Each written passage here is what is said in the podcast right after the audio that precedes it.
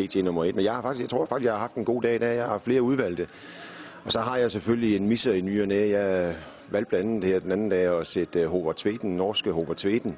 Og han har ikke gjort andet siden end at brænde straffekast, og alt hvad han har så rørt ved, det er gået lige lugt ud i ingenting. Så øh, jeg skal til at tænke godt om, øh, inden vi skal videre i spillet. Jeg kan bare sige, Ben Nygaard, du er ikke den eneste.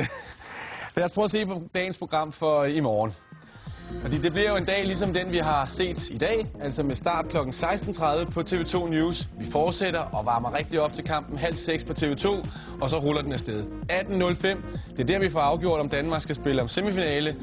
Vi samler op igen her på TV2, og vi får reaktionerne efter kampen på TV2 News.